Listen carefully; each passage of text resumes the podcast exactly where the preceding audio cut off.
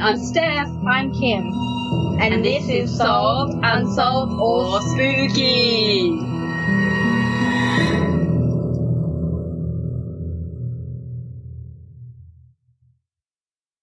Hey guys, thank you for everyone who's listened to us. We really, really appreciate it.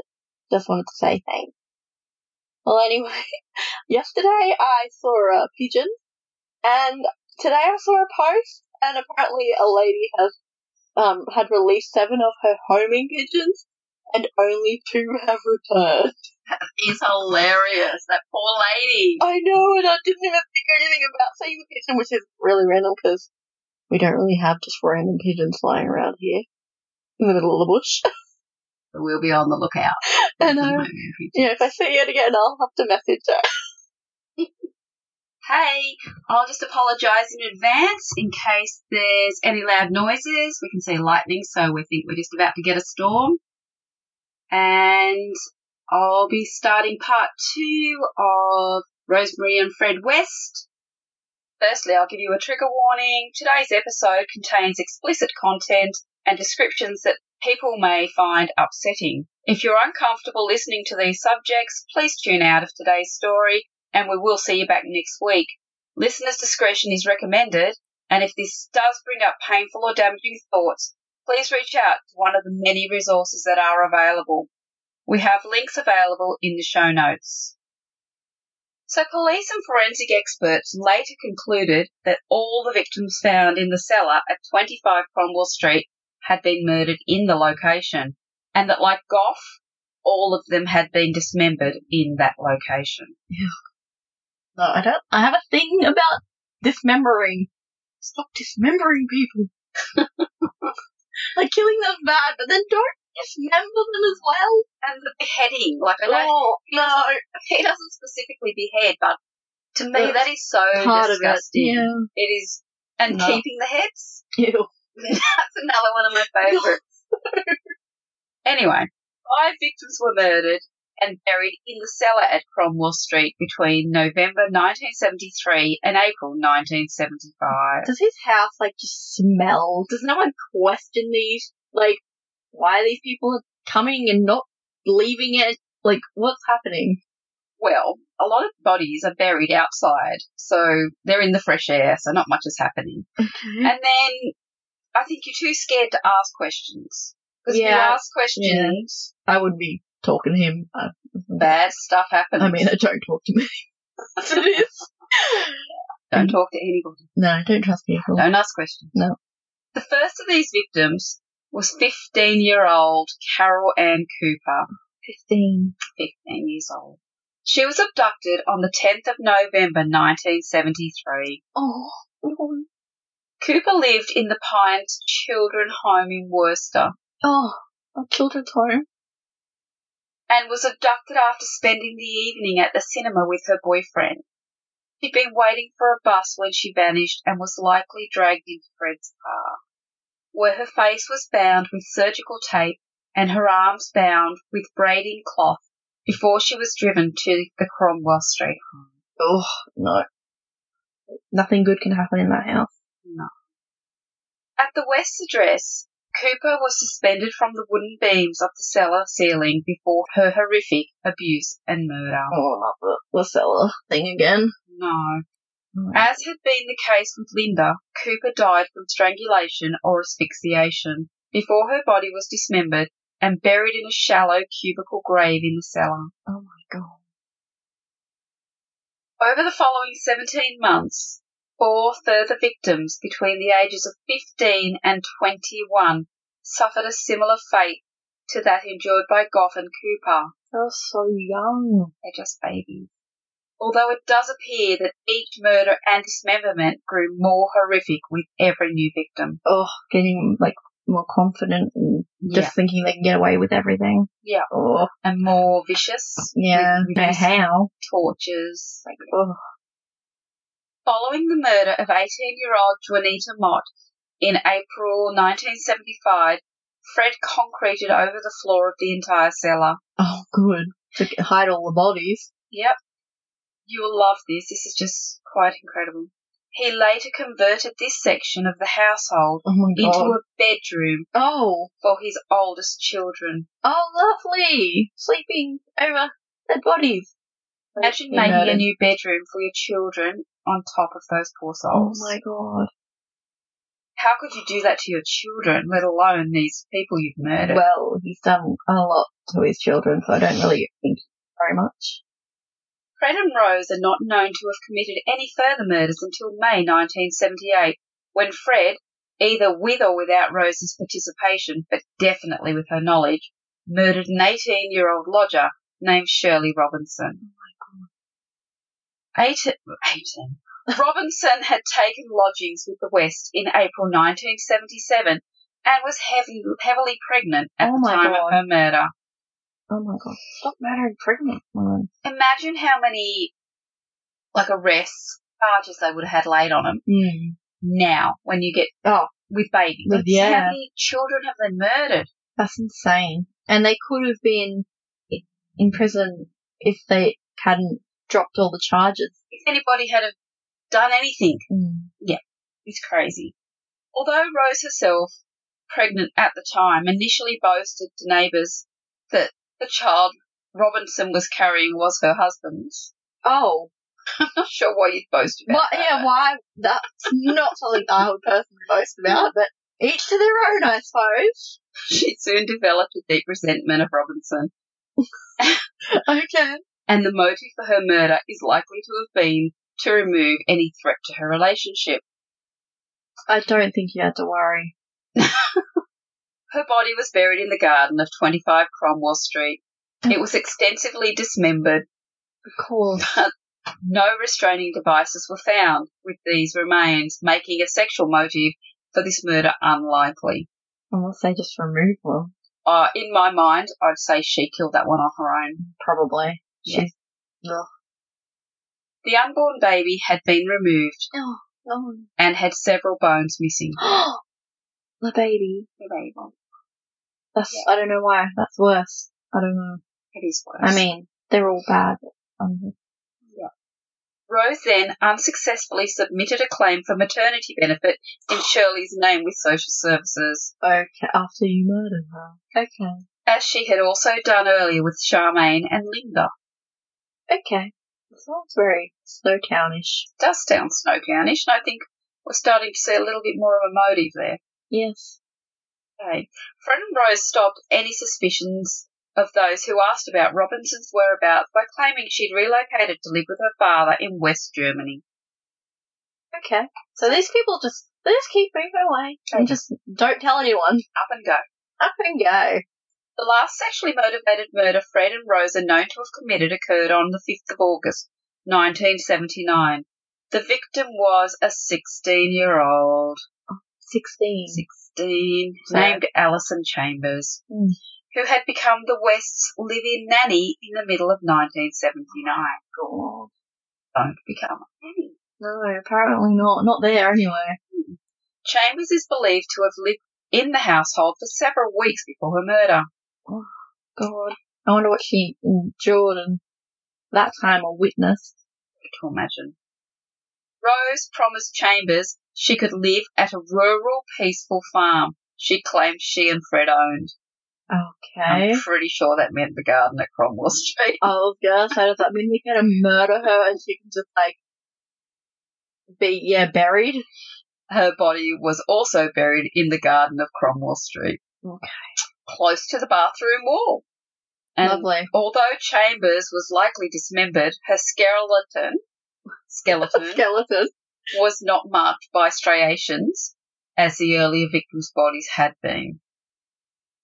Fred and Rose later posted a letter written by Chambers to her mother prior to her murder from a Northamptonshire post office box. Okay.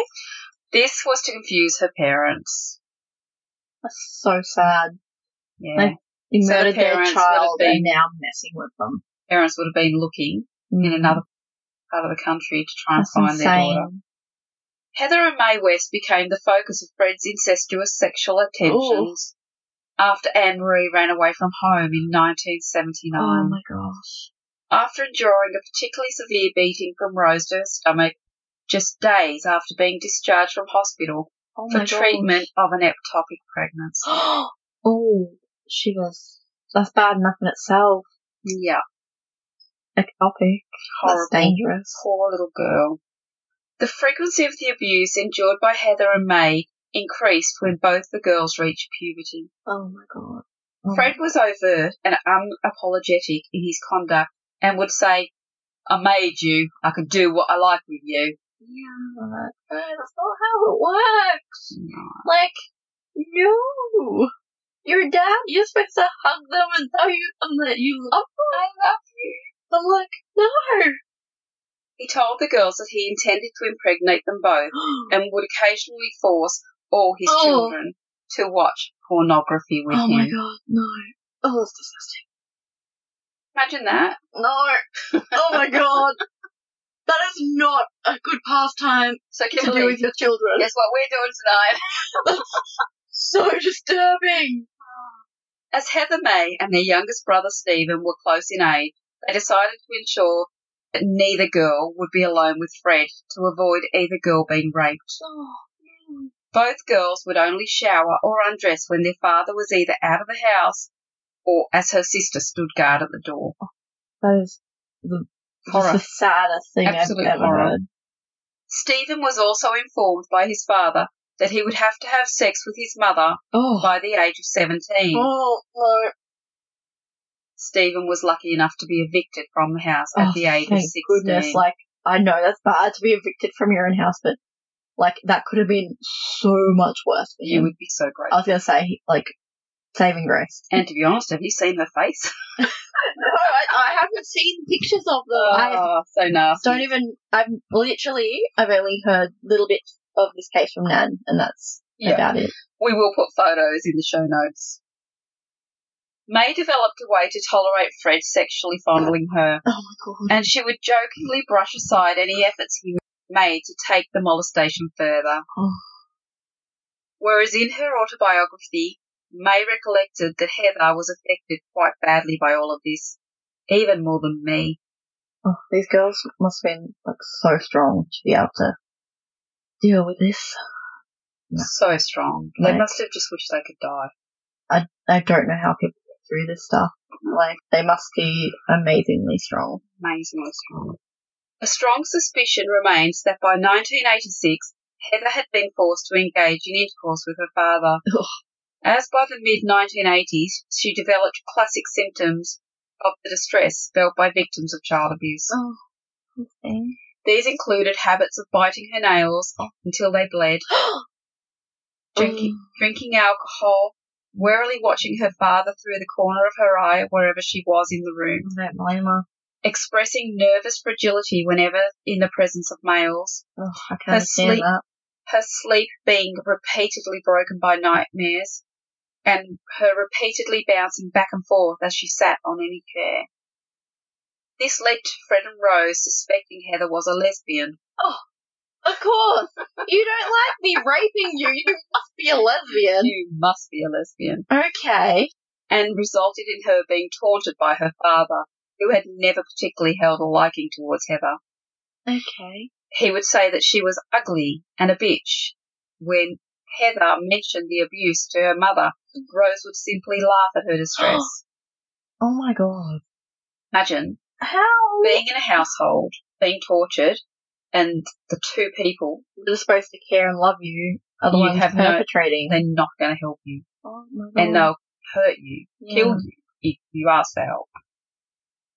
Heather also expressed to Mae and Stephen her desire to run away from home and mm. live a nomadic lifestyle in the forest. Oh Dean no! and never again see any human beings. Oh. Oh my god. Just such innocence. It literally breaks your heart. so sad. I love Heather. In the forest. Heather did tell friends about the abuse she and her siblings endured, and her external signs of psychological distress were noted by several of them. Staff at the school which Heather and her siblings attended are also known to have expressed concern as to why Heather, a studious and obedient pupil, refused to change her clothing before or after sporting activities. Oh, sure, had like bruises and marks all over her. She wouldn't shower, she Oh. wouldn't get changed. Yeah. On one occasion, she was forced to take a shower, Oh, resulting in her peers and staff noticing her arms, legs, Oh. and torso were covered in welts and bruises in various stages of healing. She was. Heather attempted to excuse these injuries, saying they happened in fights with her siblings, but told one close friend that her parents had done it, adding that her mother considered her a little bitch who deserved the beatings. Oh my god. What? My daughters are my best friends, and I never do that. Rumours of Rose's sex life had started to grow in the school. Oh, And goody. I'm sure all her children were thrilled that all her oh, their How do the kids know that. How do the kids cope with that? Oh, and Heather confided to her friends that many of these rumours were true. Well, The father of one of the classmates was a friend of the Wests. oh. As such, word soon Oh. reached Fred and Rose that Heather had spoken up. Oh my god, no. Oh my god, no. Including details of her mother's promiscuity to her classmates. Fred was so concerned by these revelations that he began to escort Heather to and from school. After Heather left school, she applied for numerous jobs in an effort to leave Cromwell Street. By June of the next year, she Please was leave. she, she leaves. She was hoping to get a job as a chalet cleaner at a holiday camp in the seaside of Torquay. Heather received notification that this application had been unsuccessful on 18th of June. In response, she crumpled into tears before her siblings Oh. Mae and Stephen. That same evening, her whole family heard Heather sobbing aloud as she tried to sleep and according to Mae, she cried all the way through the night. Oh my god. Following morning on 19 June, Heather was back to her usual self, looking miserable, Mm-hmm. biting her nails, and sitting on the couch, bouncing back and forth as she sat, Oh while her siblings left the house to go to school. When Heather's siblings returned home, they were informed that she had left to accept the job she had previously been refused in Torquay. Oh my god. Although Rose told an inquiring neighbour that she and Heather had had a hell of a row and that Heather had run away from home, when asked why Heather failed to contact or visit her siblings, Oh. the parents claimed that Heather had eloped with her lesbian lover. Oh my god, of course. When Mae and Stephen suggested they report Heather's disappearance to the police, Fred changed his story yet again, saying it would be unwise to initiate a search for Heather as she was involved in credit card fraud. Oh, okay. On what, more than one occasion, Fred and Rose persuaded an unknown person to fake a phone call from Heather to them. After Heather's disappearance, Fred occasionally jokingly threatened the children that they would end up under the patio like Heather Oh. Okay. If they either misbehaved or told anyone outside the household about the abuse. Oh that is so disturbing. That is so disturbing. With Rose's approval, he later constructed a barbecue pit immediately opposite where he had buried Heather. Oh my god. and placed a pine table on her grave Ugh. for the children of the family to sit upon. Oh my god. No. Oh my god. So horrific, it's making me cry. I know your eyes are all watery. Mm, It's just ridiculous. Whenever the Wests held family gatherings in the garden, this is where they would sit. The children were none the wiser. Oh my god. Fred and Rose constantly changed their stories about Heather's whereabouts, plus their allusions to foul play, ultimately led to police inquiries as to Heather's whereabouts. Good. These inquiries led to a search warrant being issued to excavate the West Garden in February 1994.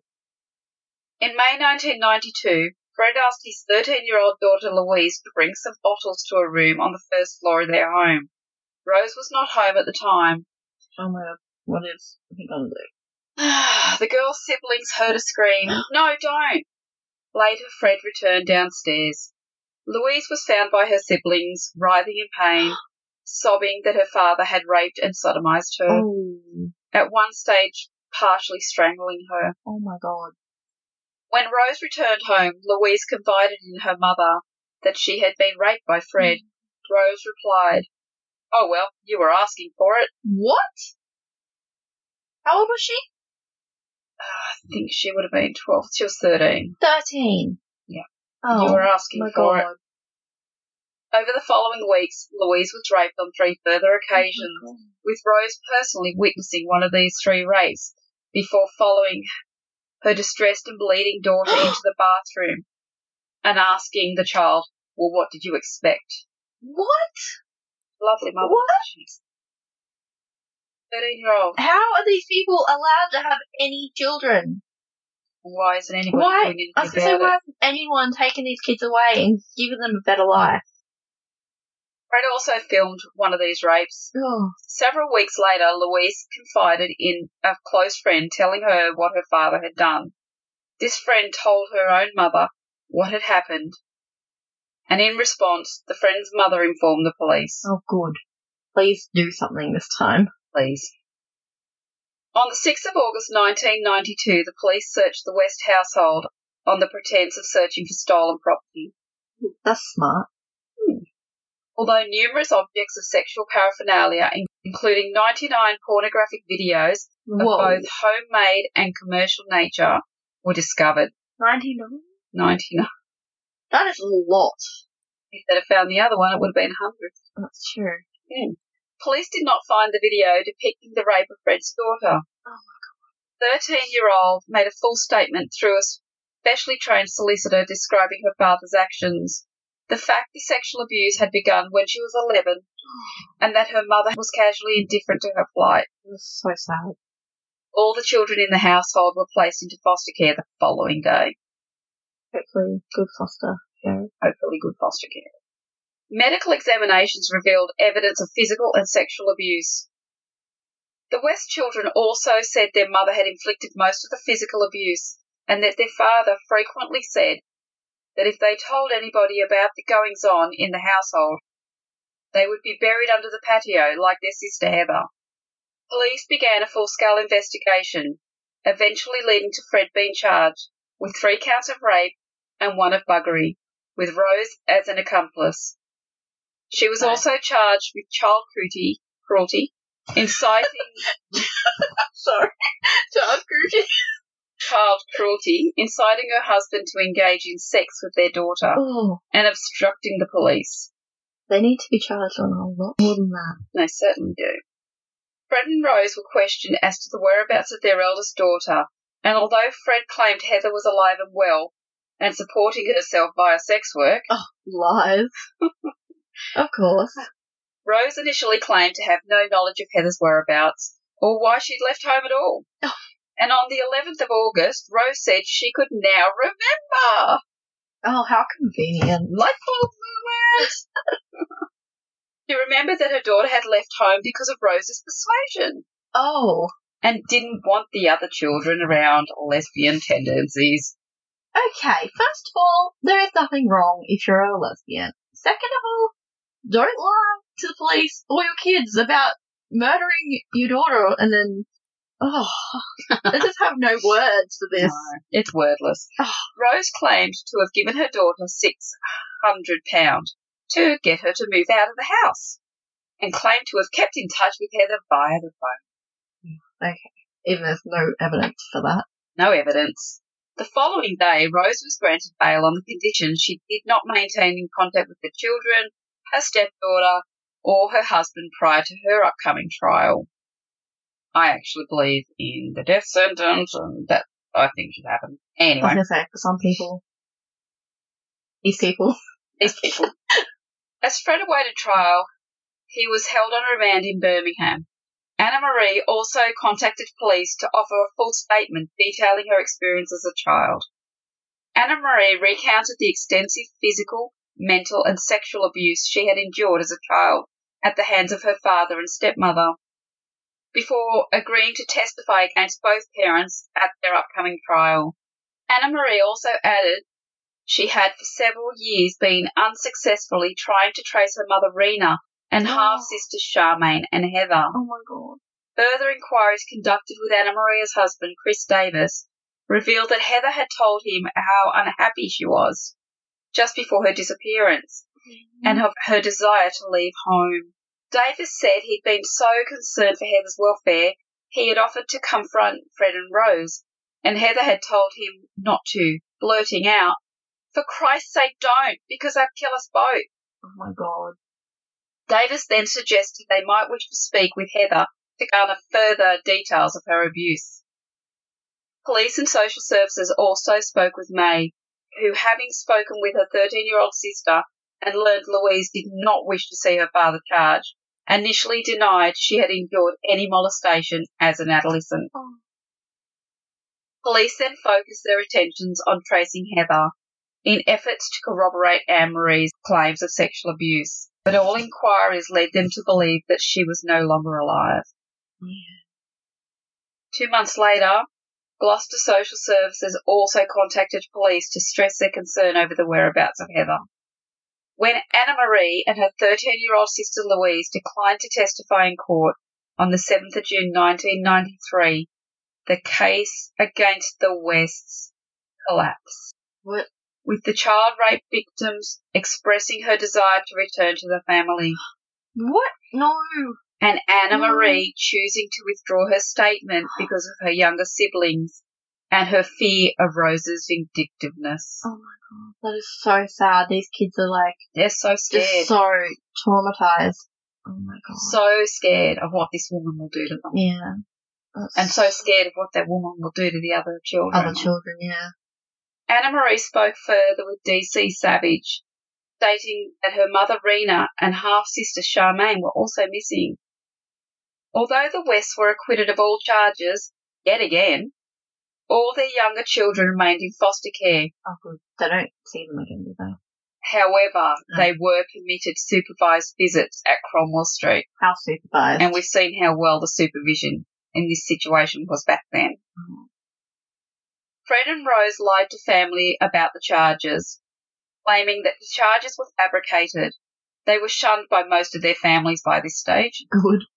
Police continued investigating the disappearance of Heather, noting no records existed indicating she was alive. When Anna Marie was asked about the family joke regarding Heather being buried under the patio, she confirmed that the sole time she had heard her father recite this claim, he had immediately burst into laughter, making her think the claim was false. Police also found that no missing person report had ever been filed in relation to Rena or Charmaine's disappearances in 1971. That's so sad. Crazy. DC Savage and her colleagues were convinced Heather was dead, and that Fred's repeated statements to his children that her body lay beneath the family patio might be true. It's not far off. I think you're right, DC Savage. I love her name. She's savage. She's the one that held this whole thing together and, and got it through. On the 23rd of February 1994, Gloucester Police were granted a search warrant authorising the search of 25 Cromwell Street, Cromwell Street to locate Heather's remains. When police displayed this warrant to Rose, she turned pale. Maybe Mm. she'll be panicked. I hope so. She needs going through that head of hers? Where do I hide the bodies? Before becoming hysterical and shouting over her shoulder to her eldest son, Stephen, get Fred! Rose's stories were all over the place surrounding Heather's disappearance. When reminded of these contradictions, she became distraught and abusive, Oh. shouting at the office, I can't fucking remember. It's a bloody long time ago. What do you think I am, a bloody computer? Swearing at the police so fast. I know, what a wild woman. I know. Uh, Fred went to offer a voluntary witness statement to police regarding his daughter's whereabouts. That evening, when the search team, having left their premises and, and an ununiformed officer remaining at Cromwell Street to guard the excavation site, Mae and Stephen observed their parents talking in hushed tones as they repeatedly glanced towards the garden from their kitchen window. Oh my god. In the early hours of the following morning, As his son Stephen was about to leave for work, Fred informed him, Look, son, look after mom and sell the house. I've done something really bad. I want you to go to the papers and make as much money as you can. Police returned to the I'm sorry. You're Police returned to Cromwell Street to continue their search for Heather's body. Upon their arrival, Fred told police he wanted to be arrested for Heather's murder Oh and to be taken to the police station to provide a full confession. He was then arrested and formally cautioned. Is he like trying to do that so they don't find the rest of them? Yeah, Does he not sure. know that they usually dig up the rest of the place? yeah, I'm pretty sure he's like, Just, I did it. Don't dig up the rest. yeah, you can leave now. You don't need to check anywhere else. There's no more bodies. Pretty sure that's where he was headed with that. Okay. At 11.15 that morning, Fred formally admitted to police that he had killed Heather in an act of manslaughter. He confessed to strangling Heather in a fit of rage and dismembering her body in the ground floor bathroom with a heavy, heavy serrated knife oh. he normally used for cutting slabs of frozen meat. Okay, that sounds like a really hectic knife. Because her remains had been stored in a dustbin as he waited for an opportunity to dig her grave. Oh, that's lovely. Fred said Rose had no knowledge of her daughter's mur- murder, claiming he had committed this murder while Rose was busy with one of her clients. Oh, her clients. I think they were making a lot of noise. Well, I actually think she probably was involved in that one, so. Yeah, there's a good chance. He told them they hadn't found Heather yet, as they were digging in the wrong place in the garden. Oh, oh, you were to dig. Stop digging there now, it's the wrong place. you might find something else. He then volunteered to accompany police to the house to pinpoint the precise location of Heather's body. Yeah, it's under that table I put over her grave. Fred's solicitor, Howard Ogden, and his appointed appropriate adult, Janet Leach, informed Mae and Stephen their father had confessed to their sister's murder. Oh my god.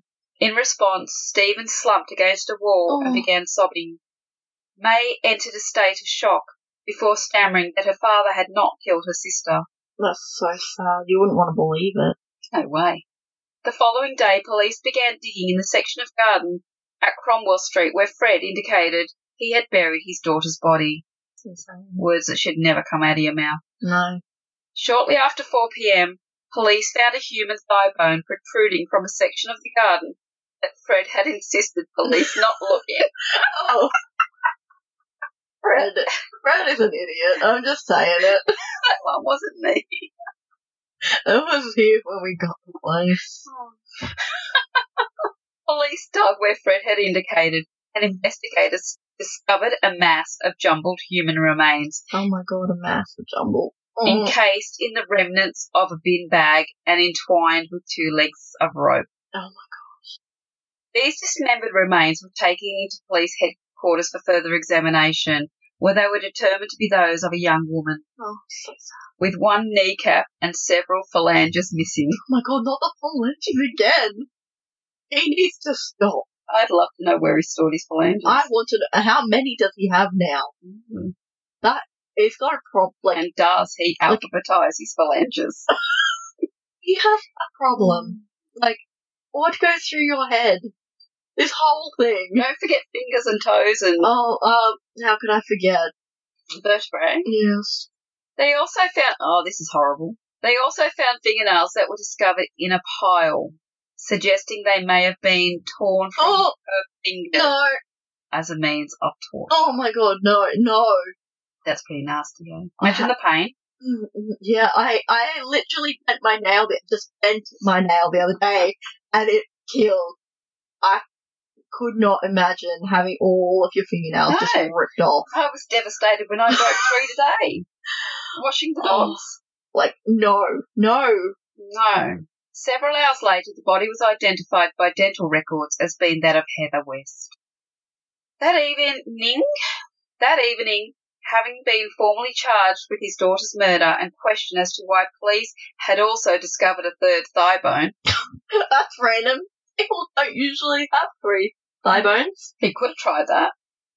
But instead, Fred said there were two more bodies in his garden, and agreed to return to Cromwell Street to reveal the locations of both graves. Why is he so casual about this? I'm not really sure. I think he's a psychopath. I think so. It's kind of terrifying. One of whom he named as Shirley Robinson.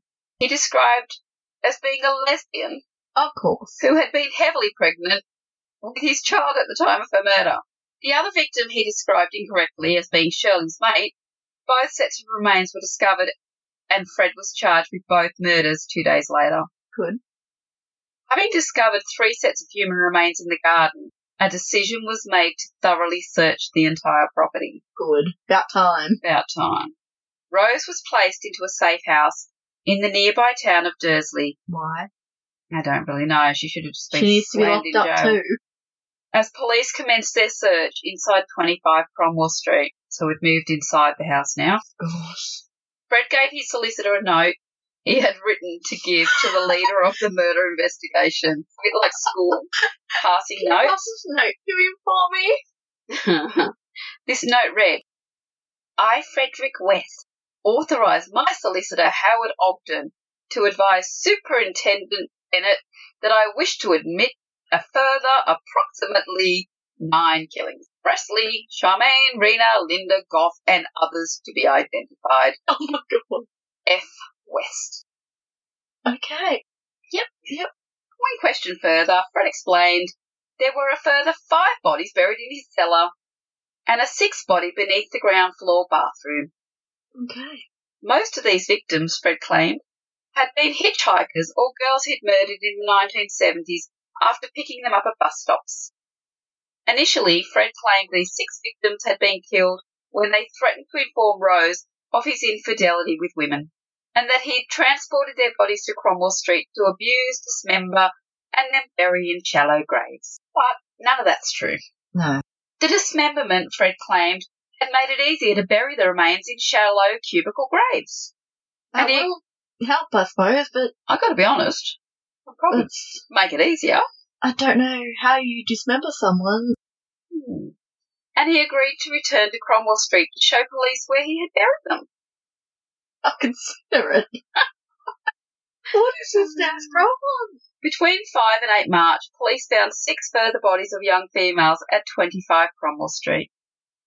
Each victim had been extensively mutilated. Oh Each god. body bore evidence having been subjected to extreme sexual abuse prior to Oh. the act of murder. Nope. For example, the, the third set of remains discovered in the cellar was found with a length of cloth wrapped around the skull and an oval of adhesive tape 16 inches in circumference found with the remains had likely been used to gag the victim, whose ankles and wrists were also bound with large sections of rope. Also found in this grave was a large serrated knife Oh, I'm guessing one of the ones he used. to cut up his meat. Yep. The second set of remains was found with a section of tubing twisted into a U shape alongside her severed limbs, and her skull was found encased in adhesive tape, which had been wrapped around the section where her face had been 11 or 12 times, Oh my god. With a narrow plastic tube inserted where the nasal cavity had been in an effort to allow her to breathe prior to her murder. So they just, they weren't, ugh, mm, I can't even talk about it, it's disgusting. Oh my god. Just treated like, I don't know. That is insane. Each set of remains was missing numerous bones, notably phalanges. Please stop. When questioned, Fred refused to divulge the reason or whereabouts of the bones missing from each set of remains. Despite Fred's insistence that his wife held no knowledge of any of the murders, investigators suspected otherwise. Good idea. Suspect. Good on, good on you, inspectors. Rose was arrested on the 20th of April 1994, initially on offences relating to the rape of an 11 year old girl and the physical assault of an 8 year old boy, both charges dating from the mid 1970s. The following day, she was refused bail and transferred to prison to be held in Maximum Security Wing. I like the sound of that. Maximum security. Here she was questioned more closely about the murders, in particular those of her daughter Heather and Lynda Gough. and on the 25th of April she was formally charged with Gough's murder. By the 6th of May, Fred and Rose were jointly charged with five counts of murder, with Rose saying, I'm innocent, upon hearing each formal charge, a response that proved to be a theme throughout each of the 46 interviews investigators held with Rose prior to her trial. As well as the murders of the victims exhumed from Cromwell Street, Fred had confessed to the murders of his first wife and stepdaughter and to knowing the location of Anne McFall's remains, although he always denied killing her. Fred agreed to identify each burial location, and the remains were unearthed between 10th of April and 7th of June. He was then transferred to Birmingham's Winson Green prison, where a strict suicide watch called for his cell to be checked every 15 minutes. Oh, really? On the 30th of June 1994, he was charged with 11 murders and she with nine. This was the first time the couple had seen each other since Fred's February arrest. Prior to hearing the formal charges against him, Fred leaned towards his wife and gently placed his hand on her shoulder. In response, Rose, having ignored her husband's presence, visibly winced in discomfort. Oh my god. Both were held on remand. As police attempted to lead Fred from the hearing, he resisted their efforts and again attempted to move towards Rose, who again winced and attempted to writhe away from his grasp.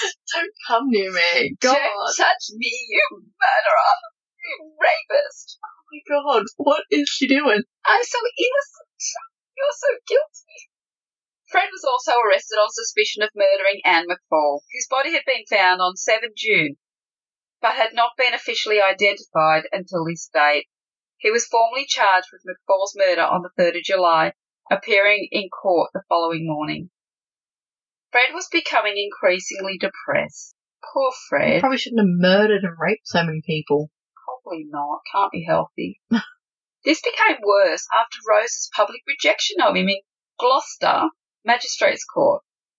Her refusal to reply to letters he sent her, and reports leaked to the press in which Rose had assumed the role of the grieving mother who had lost a daughter and stepdaughter to her husband, and in which she declared both her innocence of murder and her hatred of him. Fred pleaded with Stephen and Anna Marie to convey to Rose that he loved her, but Rose never acknowledged this. In response, Fred withdrew his earlier confessions to having acted alone in the murders and accused Rose of almost total culpability in all the murders, What did you think was going to happen? excluding that of Anne McFall, which he claimed had been committed by Rena, his first wife. Fred wrote a note to Rose, Steve, and Mae. I'll read that note to you. Well, Rose, it's your birthday. On 29th of November 1994, and you'll be 41, and still beautiful, and still lovely, and I love you. We will always be in love. Wow. The most wonderful thing in my life was when I met you. Our love is special to us. So, love, keep your promises to me. You know what they are. Where we are put together forever and ever is up to you. We loved Heather, both of us. I would love Charmaine to be with Heather and Rena. You will always be Mrs. West, all over the world. That is important to me and to you. I haven't got you a present, but all I have is my life. I will give it to you, my darling. When you are ready, come to me. I'll be waiting for you. Fred. Oh my gosh. With the suicide watch having been relaxed on the 1st of January 1995, Fred West asphyxiated himself in his cell by wrapping a robe he had constructed from a blanket and tags he'd stolen from the prison laundry bags around his neck, and fixing this device to a door handle and window catchment and sinking to his knees. So that note that we just read was actually his suicide note. Wow. Okay. Hmm. At the bottom of the suicide note, found in his cell, was a drawing of a gravestone. Within which was written, in loving memory, Fred West, Rose West, Rest in peace where no shadows fall. In perfect peace he waits for Rose, his wife. At pre-trial proceedings, Rose pleaded not guilty to ten charges of murder, though her counsel conceded that circumstantial evidence indicated Rose's willingness to subject young girls to sadistic physical and sexual abuse. Yuck. Mm, she's lovely. Yuck. In his opening statement, prosecutor Brian Leveson portrayed Fred and Rose as sex obsessed sadistic murderers, terming the bodies discovered at Cromwell Street and Midland Road secrets more terrible than words can express. He's not wrong. The victim's last moments on earth were as objects of the depravity of this woman and her husband. He pointed out that Fred was incarcerated. He pointed out that Fred was incarcerated Charmaine West was killed. Mm. Claimed that Fred and Rose had each learned from their mistakes in allowing Caroline to live. They would never be so trusting again.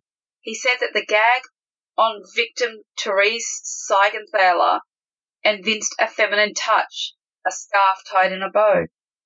He promised to demonstrate Rose's controlling and sexually sadistic character and her efforts to deflect suspicion about the disappearance of their victims.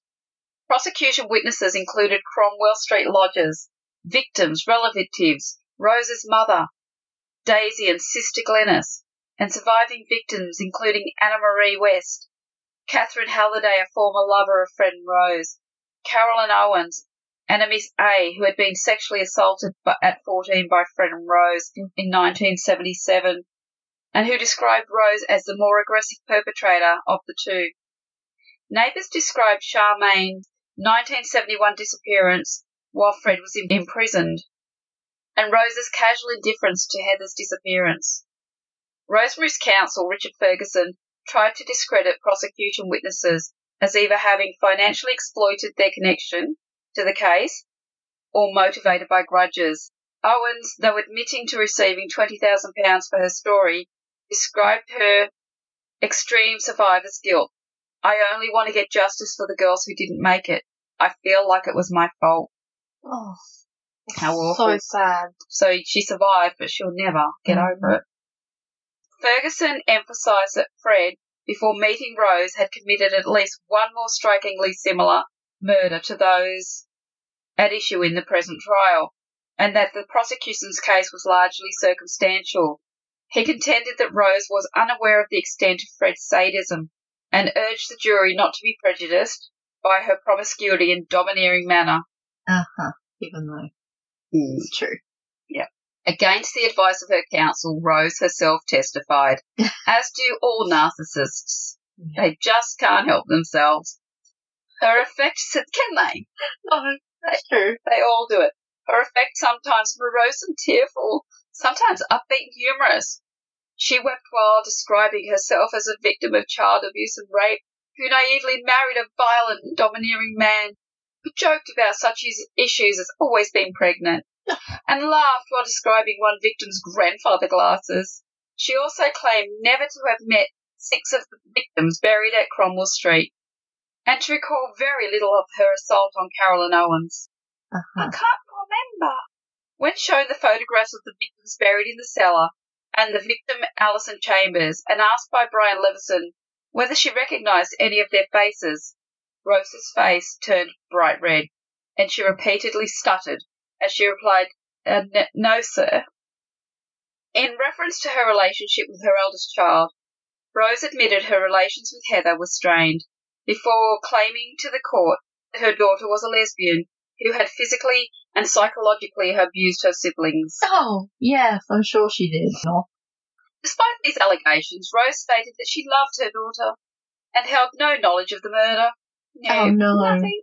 Further questions as to the contradictory explanations she and Fred had given as to Heather's disappearance, Rose claimed these discrepancies had stemmed from telephone conversations she'd had with Heather after she left home. Uh-huh. Hmm The defense, except she was buried at the house. The defense next called many women who claimed to have been assaulted by a lone male whose physical description matched Fred's. These seven women each testified they had recognized their attacker as Fred.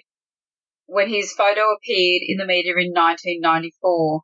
The intention of this testimony was to illustrate that Fred was capable of committing these attacks without Rose, Well, he's capable, but sometimes he doesn't.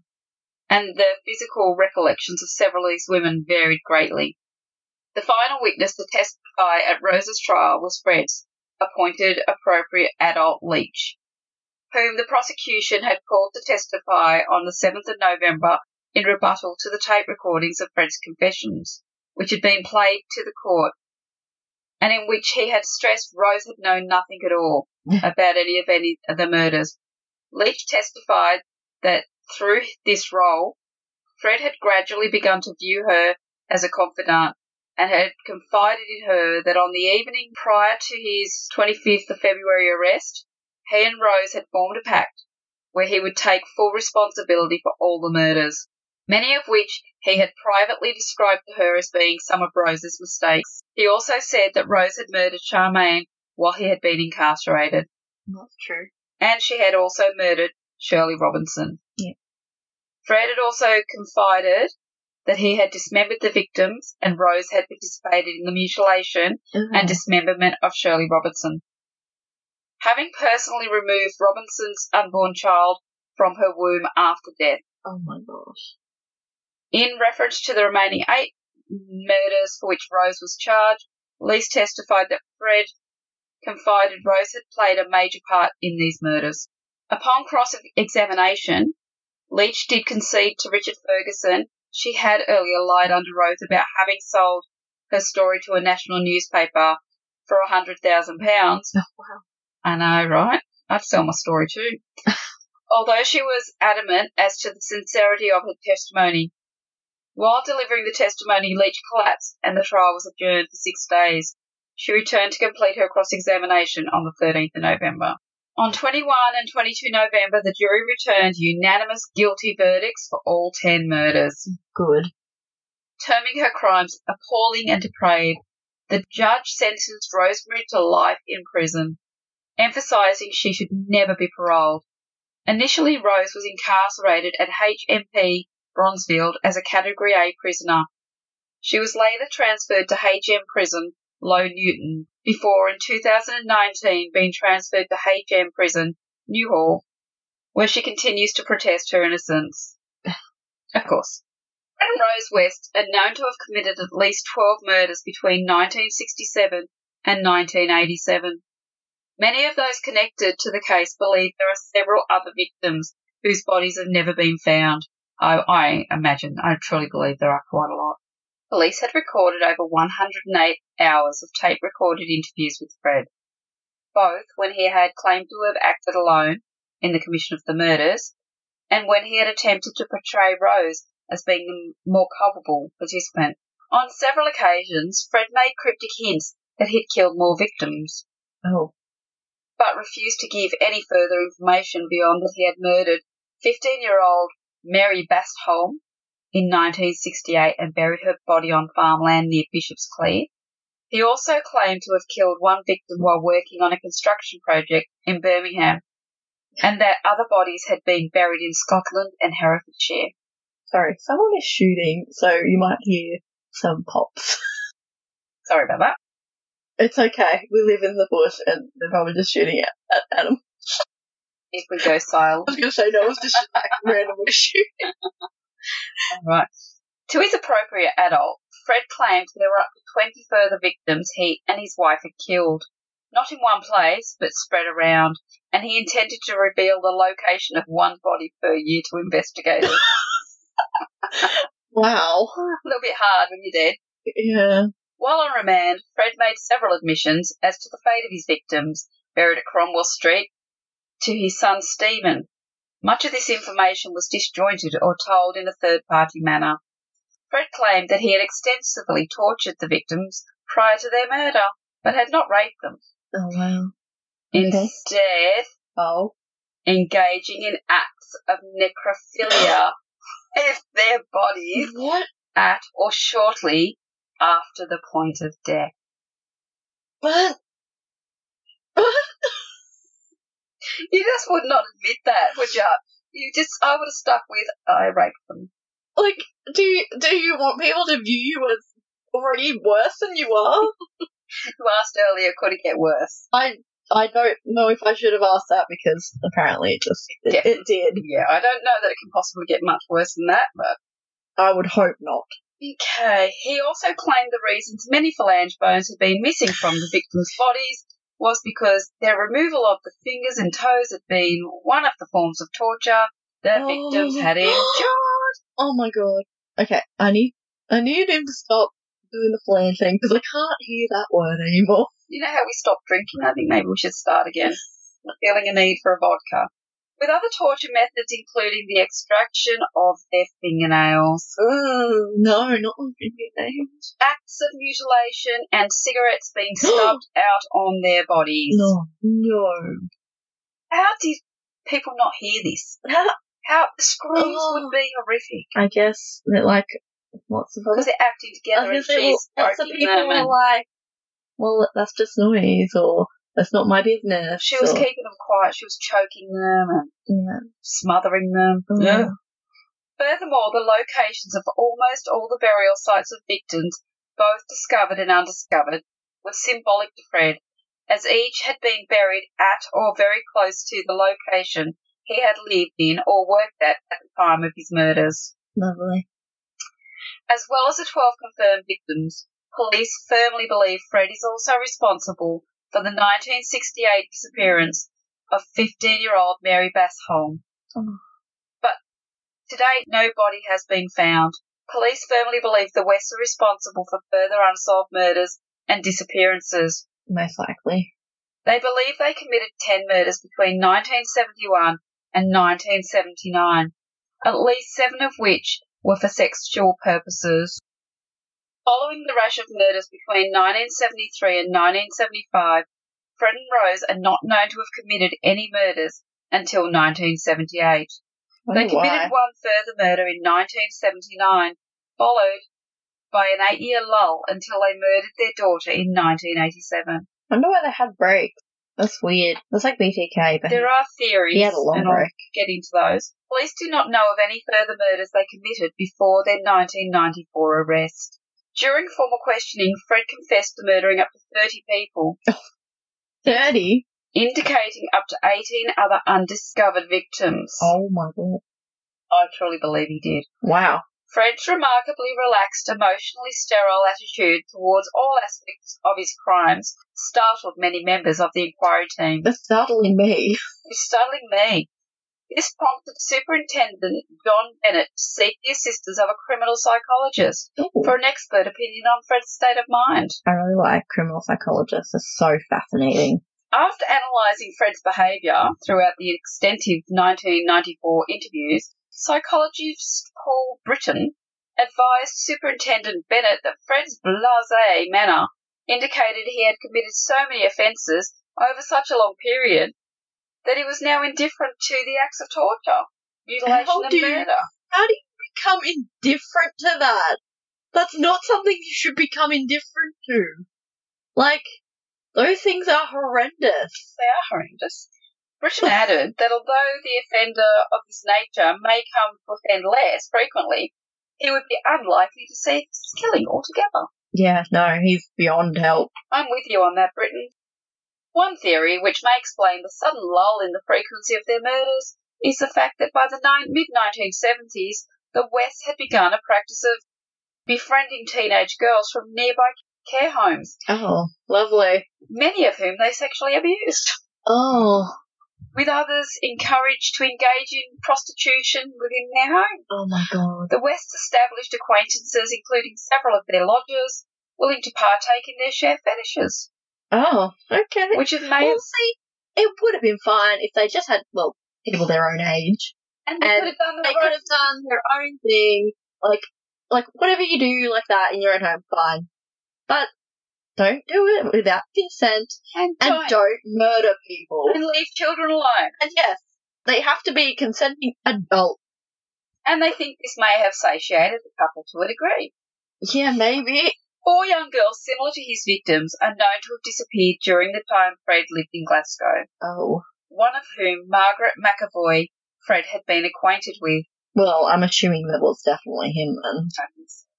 He had also, now this part, this part is, uh, Oh he had also rented a garden allotment near his house, Oh, and which he frequently visited. did they dig that up? We'll find out. Although only a small section of this plot was ever cultivated. To one neighbour, Fred remarked that he used the remainder for something special, Oh my god. about which he refused to elaborate, I, Ma- I think I know. if we know. Much of the supposed cultivation of this allotment occurred in the early hours of the morning. Oh my god. I wonder what he could be doing. What did he think people were thinking? He was like, oh, doing some early gardening when it's still dark? Uh, oh dear, oh dear. What on earth were you doing, Freddie? Oh my gosh. Police were unable to investigate whether any further bodies were buried at this location, as these allotments were built over in the early 1970s Of course as a they were. section of the M8 motorway. No! The motorway. Those bodies No. are in that garden. That is so sad. Like, if it was like a house or something, you could be Knock like, it over. demolish it, but Yeah, oh, no. Oh my god, people drive over that every day. I know. Oh, so sad, isn't it? Fred's body was cremated in 1995, and his ashes were scattered at the Welsh seaside resort of Barry Island. I don't understand that. I don't understand why they get to choose where their ashes go.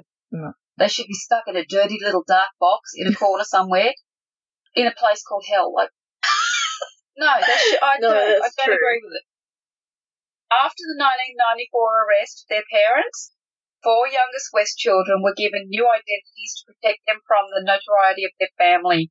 you probably would want one. You would want to distance yourself from that. Well, I think they should never be told that they're a West. Like, well, they probably wouldn't. Know. Be awful. Each child remains in foster care. Oh. I hope they have great lives. I don't think they do. Why? I want them to. The remains of Charmaine and Rena were cremated. At the insistence of Anna Marie West, mother and daughter shared the same coffin, Oh. and no roses were to be brought to the service by any mourners. Oh, because Rose. Yeah. Oh my god. Oh my god, that is so sad. It is so sad, but what a hero. Anna Marie's gone through so much, and she's organised all that. I just got goosebumps. Fred's younger brother, John, hanged himself in the garage of his home in November 1996. At the time of his suicide, he'd been awaiting the jury verdict in his trial Oh. for the alleged multiple rapes of his niece, Oh, okay, I don't feel bad now. Anna Marie, at Cromwell Street in the 1970s. Oh, I felt bad for a second, but I took that right back. Mm. Oh my god. Okay, I'm not sad about you now. Nope. In March 1996, Rose announced her intentions to appeal her sentence. This appeal was rejected. Thank goodness. She was going to appeal again, but Don't bother. Uh, Yeah, I don't mean, waste. no one likes you. You're a horrible person. You deserve to be in jail. Don't waste taxpayers' money. Well, she kind of is, but Yeah, well, don't waste more. Both of Rose's oldest biological children and her stepdaughter, Anna Marie, initially visit her in prison on a regular basis. Although by 2006, she'd ceased contact with them after Mae began asking questions about her culpability in the murders. mm, I don't want to answer those questions. yeah. Rose justified her decision with the explanation I was never a parent then, I could never be one now. Well, she's not wrong. The sole visitor Rose continues to receive in prison is Anna Marie, who later changed her name to Anne Marie, which is probably good because I'm pretty sure I've called her Anne Marie a few times through the podcast. In 2004, one of the West's youngest children, Barry, claimed to have witnessed the murder of his sister Heather. According to Barry, who was seven at the time, Oh my god. Fred and Rose had restrained then sexually and physically abused Heather before Rose had repeatedly stamped upon her head Oh until she ceased to move. Oh my god. The West House in Cromwell Street was demolished in October 1996, with every piece of debris destroyed to discourage potential souvenir hunters. Oh my god. I was gonna say, keeping a souvenir from a house where so many people were murdered and buried. A brick from the House of Horrors. Oh, It had been referred to in the press as the House of Horrors. yeah, it was. Yeah. Yep. The site was later redeveloped into a public pathway. In 1999, Anna Marie West attempted suicide by drowning Oh. herself in a river. Stephen West is also known to have made an unsuccessful suicide attempt so in sad. 2002 by attempting to hang himself. Oh, In 2004, he was jailed for nine months for having unlawful sex with a 14 year old girl oh. on multiple occasions. Hmm. The couple's youngest son, Barry, he's the one that yeah. saw the Hello. Heather. I have read more about him as well. The couple's youngest son, Barry, committed suicide Oh. via a suspected drug overdose in October 2020. He is known to have battled a drug addiction and psychiatric issues as a result of the abuse he witnessed and endured as a child. I'm not surprised. Some of the quotations I read whilst I was researching this story are as follows. Quotation by John McLaughlin, 1995. Any ordinary man would have given the child some ice cream, but Oh. instead he smashed her around the head with his hand. He was a violent and sadistic bastard who enjoyed beating up women and kids. It's true. Quote, Fred West, 1994. I mean, Heather. I mean, I thought the bloody world of her.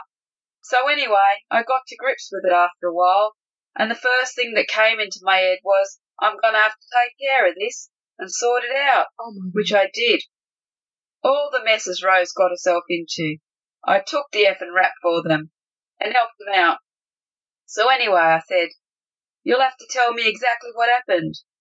She said that Heather was cut up. Well, I never felt so ill for a few seconds. A few minutes before I could get to grips with myself again. And I said, what on earth did you cut her up for? She said she wouldn't fit in the dustbin. Oh now, Oh the, my god. now the thing that makes it hard is that she cut Heather up and chucked her in the effing dustbin. A daughter in a dustbin. Oh my god. Oh my god. And the last quotation is a quotation by Stephen West recounting an admission made while his father was on remand in prison. He said to me, Can you remember helping me dig those holes in the garden when you were a kid? Oh my god. I said I couldn't remember. But he said, We did it together, you know. You wouldn't want to remember. Then he said, That's where the girls were found, in the exact holes. Oh my gosh. No, do not make your kid dig holes for like the people you murdered and, And when- maybe And then when you've done it, like and they don't even know about it, tell them about it. Destroy their soul. do these people just want to destroy everybody's life that they come into contact with?